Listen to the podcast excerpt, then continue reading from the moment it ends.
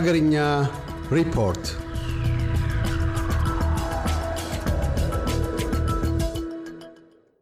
ሰላም ጤና ይስጥልን ውድ የኤስቤስ ሬዲዮ ተከታታዮች እንደምንሰነበታችሁ። ሳምንታችንን ጠብቀን በምናቀርበው የአገር እንዴት ሰነበተች ዝግጅታችን ተገናኝተናል። ዛሬ በሚኖረን ቆይታም በአዲስ አበባ የሚካሄደውን የአፍሪካ ህብረት የመሪዎች ስብሰባ የተመለከተ ልዩ ዘገባ ይዘን ቀርበናል። አብራችሁን ቆዩ። አብራችሁ ያላችሁት ከኤስቤስ ራዲዮ የአማርኛው ዝግጅት ጋር ነው። በኢትዮጵያ እየተካሄደ ያለው ጦርነት አሁን አስራ አምስተኛ ወሩ ላይ ደርሷል። በኢኮኖሚ ግሽበት፣ በሰላም እጦትና ሰርክ በሚያወዛግቡ ርዕሰ ጉዳዮች ተወጥራ የሰነበተችው ኢትዮጵያ ዓለምን ያስጨነቀው የኮቪድ-19 ወረርሽኝ ሲጨመርበት ዕዳዋን ከፍ ያደርገዋል። ለወትሮ በየሁለት ዓመት በአዲስ አበባ የሚከትሙትም የአፍሪካ መሪዎች ሸገርን ከረገጡ ሦስተኛ ዓመታቸውን ይዘዋል። ኢትዮጵያ ከኮቪድ-19 በተጨማሪም በሀገር ውስጥ የገጠማትን የተራዘመ ጦርነት ከአንድ ዓመት ሶስት ወራት በኋላም የመቋጨት ተስፋ ማጣቷን ተከትሎ የአፍሪካ መዲናነቷን ከመንጠቅ እስከ የአፍሪካ መሪዎች ጉባኤ ቦታን እስከ መለወጥ ድረስ የዘለቁ ግፊቶችና ጫናዎችንም ስታስተናግድ ሰንብታለች። ለወትሮ የአፍሪካ መዲናነት ክብሯን ለመንጠቅ የማይተኙት አፍሪካውያን ወንድሞችን ሀሳብ በማራገብና በሀገር ውስጥ የተፈጠረውን ጦርነት ከኮቪድ-19 ጋር አጣምሮ የቀድሞ የአፍሪካ አንድነት የአሁኑን የአፍሪካ ህብረትን መስራች የሆነችውን ሀገር ክብር ለመንጠቅ የተደረገውን አህጉራዊና ዓለም አቀፋዊ ተጽዕኖ ጭምር በመዋጋት 35ኛው የአፍሪካ ህብረት የመሪዎች ጉባኤ በክብር ስፍራው በዓለም የዲፕሎማቶች መኖሪያነትን ከያዙ ጥቂት የዓለማችን ከተሞች ተርታ የምትሰለፈው ኢትዮጵያ ዳግም በዋና መዲናዋ እንግዶቿን ተቀብላ ማስተናገድ ጀምራለች። የኢፌዴሪ ጠቅላይ ሚኒስትር ዶክተር አብይ አህመድ ታህሳስ 29 ቀን 2014 ዓ ም የወሰዱትን የእስረኞችን ክስ ማቋረጥና መፍታት በሽብርተኝነት ከተፈረጀው ህወሓት ጋር ለመደራደር ፈቃደኛ መሆናቸውን ማረጋገጣቸው የአሜሪካንና የአውሮፓ ህብረትን እንዲሁም የተባበሩት መንግስታት ድርጅትን የሰላም ጥሪዎች መቀበላቸው የአፍሪካ ህብረት የመሪዎች ጉባኤ በኢትዮጵያ ይከናወን ዘንድ አዎንታዊ ሚና መጫወቱ ተነግሯል። ሀገሪቱ ይህንን ክብር በማግኘቷም ከጉባኤው መጀመር አስቀድሞ ሰፊ ዝግጅቶችን ስታደርግ ሰንብታለች። ኢትዮጵያውያንና ትውልደ ኢትዮጵያውያንን ተቀብላ እንግዶቿን ማስተናገድ ከቻለችበት ጊዜ አንስቶ መነቃቃት የታየባት አዲስ አበባ እንግዶቿን ለመቀበል ደፋ ቀና ማለት ከጀማመረችም ሰንብታለች። ከተማዋን ከማስዋብና እንግዶችን እስከ መቀበል ድረስ አስፈላጊ እስከሆኑት ወሳኝ ዝግጅቶች ድረስ ጠንካራ ዝግጅቶች እየተደረጉ ቆይተዋል። ለሁለት ቀናት በሚቆየው ጉባኤ ዙሪያም በተለይም የጉባኤው ዋና አስተናጋጅ የሆነችው የአዲስ አበባ ከተማ አስተዳደር ጉባኤው በተሳካ ሁኔታ እንዲካሄድና እንዲጠናቀቅ ወሳኝ ስራዎችን ሲሰራ ሰንብቷል። ለዚህ ይረዳ ዘንድም የጋራ ግብረ ኃይል በማቋቋም ጭምር እንደ ወትሮው የጉባኤው ተሳታፊዎችን መቀበል ጀምራለች። በዚህ መደበኛ ጉባኤ ላይ ለመሳተፍ ይህንን ዘገባ እስካጠናቀርንበት ጊዜ ድረስ አዲስ አበባ እየገቡ ይገኛሉ። ይህንን አስመልክቶም የአዲስ አበባ ኮሚኒኬሽን ቢሮ ኃላፊ አቶ ዮናስ ዘውዴ እንዳሉት ለዚህ ትልቅ አህጉራዊ ጉባኤ ከ50 በላይ የሆኑ ሀገራት መሪዎች እንዲሁም ዓለም አቀፍ ጋዜጠኞች እንደሚመጡ ይጠበቃል ብለዋል። የሚመጡ እንግዶችን በአዲስ አበባና ከአዲስ አበባ ውጭ የሆኑ የቱሪስት መዳረሻዎችን በማስጎብኘት ስለ ኢትዮጵያ ጥሩ አመለካከት እንዲኖራቸውና በአዲስ አበባ ያለውን ትክክለኛ ሁኔታ ግንዛቤ እንዲጨብጡ የሚረዳ ዝግጅቶች ተደርገዋል ያሉ ሲሆን በአዲስ አበባ ከተማ በሚኖረው የጉብኝት መርሃ ግብርም በቤተ መንግስት የሚገኘው አንድነት ፓርክ፣ ወዳጅነት ፓርክ፣ እንጦጦ ፓርክ፣ አብርሆት ቤተ መጽሐፍትና ሌሎች የአዲስ አበባ ገጽታን የሚያሳዩ ቦታዎችም ስለመካተታቸው ተናግረዋል። የጸጥታ ሁኔታውን በማስመልከትም የፌዴራል ፖሊስ፣ የአዲስ አበባ ፖሊስ፣ የኦሮሚያ ፖሊስ እና የሪፐብሊካን ጋርድ በጥምር እየመሩት እንደሆነ የገለጹት የቢሮ ኃላፊው በአዲስ አበባ የጸጥታ ሁኔታ በአስተማማኝ ሁኔታ ላይ ይገኛል ብለዋል። ኢትዮ ቴሌኮም በአፍሪካ ህብረት ጉባኤ የተሳተፉ ለሚገኙ አካላትም የተለያዩ አገልግሎቶችን በዶላር በዩሮና ድርሃም እያቀረበ እንደሚገኝ አስታውቋል። በዚህ ረገድ የጉባኤው ውጤታማ መሆኑ እንዲጠናቀቅ ኃላፊነት ካለባቸው ተቋማት መካከል አንደኛው ኢትዮ ቴሌኮም በቂ ዝግጅት ስለማድረጉ ተናግሯል። ኢትዮ ቴሌኮም በአርባኛው የአፍሪካ ህብረት ስራ አስፈጻሚዎች ምክር ቤትና በ35ኛው የህብረቱ የመሪዎች ጉባኤ ተሳታፊዎች ባረፉባቸው ሆቴሎች በቦሌ ዓለም አቀፍ አየር መንገድና በአፍሪካ ህብረት ልዩ ልዩ አገልግሎቶችን እየሰጠው ነው ብሏል።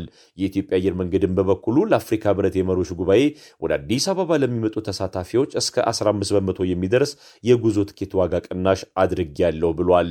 አየር መንገዱ በማህበራዊ ትስስር ገጹ እንዳስታወቀው ለጉባኤው የሚመጡ ሁሉም ተሳታፊዎች የዋጋ ቅናሹ ተጠቃሚ መሆን እንደሚችሉ ገልጿል። SBS Radio. ጉባኤውን በበላይነት የሚመራው የጋራ ግብረ ኃይሉም ጉባኤውን አስመልክቶ ባወጣው ልዩ መመሪያም ከዛሬ ጥቅምት 27 ቀን 2014 ዓ ም ጀምሮ ለሶስት ቀናት የጸጥታ አካላት ከሚጠቀሙባቸው ውጪ ባለ ሁለት እግር ሞተር ብስክሌት በአዲስ አበባ ከተማ በሁሉም አካባቢዎች በማንኛውም ሰዓት መንቀሳቀሳቸው ፍጹም የተከለከለ መሆኑን የጸጥታና ደህንነት የጋራ ግብረ ኃይል አስታውቋል። ከዚህ ጋር በተያያዘ መልእክት ያስተላለፉት ጠቅላይ ሚኒስትር አብይ አህመድም መዲናችን አዲስ አበባ ወንድሞቻችንንና እህቶቻችንን በደማቅ ሁኔታ ለመቀበል ተዘጋጅታለች ብለዋል። ጠቅላይ ሚኒስትሩ በማህበራዊ ትስስር ገጻቸው እንዳስታወቁት በኮቪድ-19 ምክንያት ለዓመታት ተቋርጦ የቆየው የአፍሪካ ህብረት የመሪዎች ጉባኤ ኢትዮጵያ በደስታ ተቀብለው እንግዶቿን ለማስተናገድ ተዘጋጅታለች ሲሉ መልእክት አስፍረዋል። ከትናንትና ጀምሮ የአፍሪካ ህብረት አርባኛው የሥራ አስፈጻሚ ምክር ቤት ስብሰባ በህብረቱ ዋና መቀመጫ አዲስ አበባ የተጀመረ ሲሆን የመሪዎቹ ጉባኤ ደግሞ ቅዳሜና እሁድ ይከናወናል። ይህ የመሪዎች ጉባኤ በአዲስ አበባ ሲከናወን ኢትዮጵያን ጨምሮ በርካታ የአፍሪካ ሀገራት በውስጥ ፖለቲካዊ አለመረጋጋት፣ በኢኮኖሚ ውድቀት፣ በከፍተኛ የስራ አጥ ቁጥር ማሻቀብና በኮቪድ-19ና በመሳሰሉ ችግሮች ውስጥ ተዘፍቀው ነው። ይህንን አስመልክቶም በአርባኛው የሥራ አስፈጻሚ ምክር ቤት ስብሰባ ላይ ንግግር ያደረጉት የአፍሪካ ህብረት ዋና ስራ አስፈጻሚ ሙሳ ፋኪ የሚከተሉትን ነጥቦች አንስተዋል። የኮቪድ-19 ወረርሽኝ የአህጉሪቱን ኢኮኖሚ እድገት ከፍተኛ ጎድቶታል ብለዋል።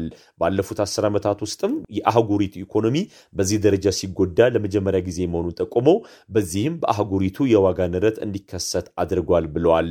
ወረርሽኙ ባስከተለው የኢኮኖሚ መቀዛቀዝም በአህጉር ደረጃ ያለው የውጭ የብድር ጫና እንዲከብድ ምክንያት መሆኑንም ተናግረዋል። በመሆኑም ከኮቪድ-19 ወረርሽኝ ጋር የተቀዛቀዘውን የአፍሪካ ኢኮኖሚ መልሶ ለማቋቋም 154 ቢሊዮን ዶላር ያስፈልጋል ብሏል ሙሳ ፋኪ። በአፍሪካ በሳይንስና ቴክኖሎጂ የተደገፈ የትምህርት ስርዓት እንዲዘረጋ የተለያዩ ጥረቶች ሲደረጉ መቆየታቸውን ገልጸው የግብርናውንም ዘርፍ ለማዘመን እየተሰራ ነው ብሏል።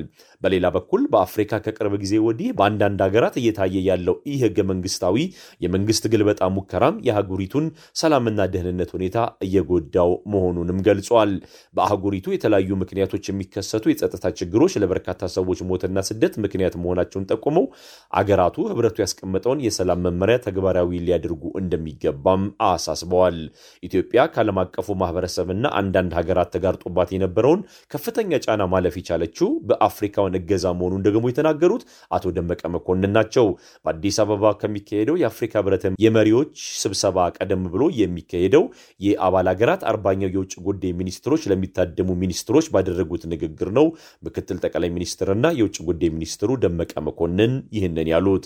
የኢፌዴሪ ምክትል ጠቅላይ ሚኒስትርና የውጭ ጉዳይ ሚኒስትር አቶ ደመቀ መኮንን ጉባኤውን ለመታደም ለተገኙ የውጭ ጉዳይ ሚኒስትሮችና የዲፕሎማቲክ ማህበረሰብ አባላት ባደረጉት የራት ግብዣ ላይ ነው አፍሪካውያንን ያሞካሹት። በዚህ ግብዣ ላይም የተባበረችና የበለጸገች አፍሪካ እውን እንድትሆን ሁሉም የህብረቱ አባል ሀገራት እንዲተባበሩ አቶ ደመቀ ጨምረው በንግግራቸው ጥሪ አቅርበዋል። እስካሁን በተገኘው መረጃም የአፍሪካ ህብረት የመሪዎች ጉባኤን ለመዘገብ 340 የውጭ ሀገራት ጋዜጠኞች አዲስ አበባ ገብተዋል። ከዚህ ጋር በተያያዘ ህብረቱ ባስተላለፈው ውሳኔ መሰረት ቡርኪና ፋሶን ከአባልነት ማገዱን አስታውቋል። ህብረቱ በቡርኪና ፋሶ ወታደራዊ ኃይሉ መፈንቅለ መንግስት ማካሄዱን ተከትሎ ነው አገሪቱን ከአባልነት ያገዳት። በቅርቡ በቡርኪና ፋሶ ወታደሩ ባካሄደው መፈንቅለ መንግስት የሀገሪቱ ፕሬዚዳንት ሮህ ማርክ ካቦሬ ከስልጣን መወገዳቸው ይታወሳል። ለአፍሪካ አንድነት መመስረት በቀዳማዊ ኃይለሥላሴ አማካኝነት የተጀመረውንና ኢትዮጵያ የወሰደችውን የአንበሳውን ድርሻ የምታስታውስበት ልዩ ጉባኤ ነገ ይጀምራል። ኢትዮጵያም ጉባኤውን በተሳካ ሁኔታ ለማዘጋጀት ልዩ ልዩ ዝግጅቶችን ስታደርግ ሰንብታለች። እኛም ለእናንተ ብለን ያሰናዳነው ዝግጅታችን ይህንን ይመስላል። አብራችሁን ስለነበራችሁ እናመሰግናለን። በፍቃዱ አባይ ነኝ ለኤስቤስ ሬዲዮ ከአዲስ አበባ። እያደመጡ የነበረው የኤስቢኤስ አማርኛ ፕሮግራምን ነበር። የፕሮግራሙን ቀጥታ ስርጭት ሰኞና አርብ ምሽቶች ያድምጡ። እንዲሁም ድረገጻችንን በመጎብኘት on demand እና በ SBS mobile app ማድመጥ ይችላሉ። ድረገጻችንን SBS dot com dot au Amharic ን ይጎብኙ።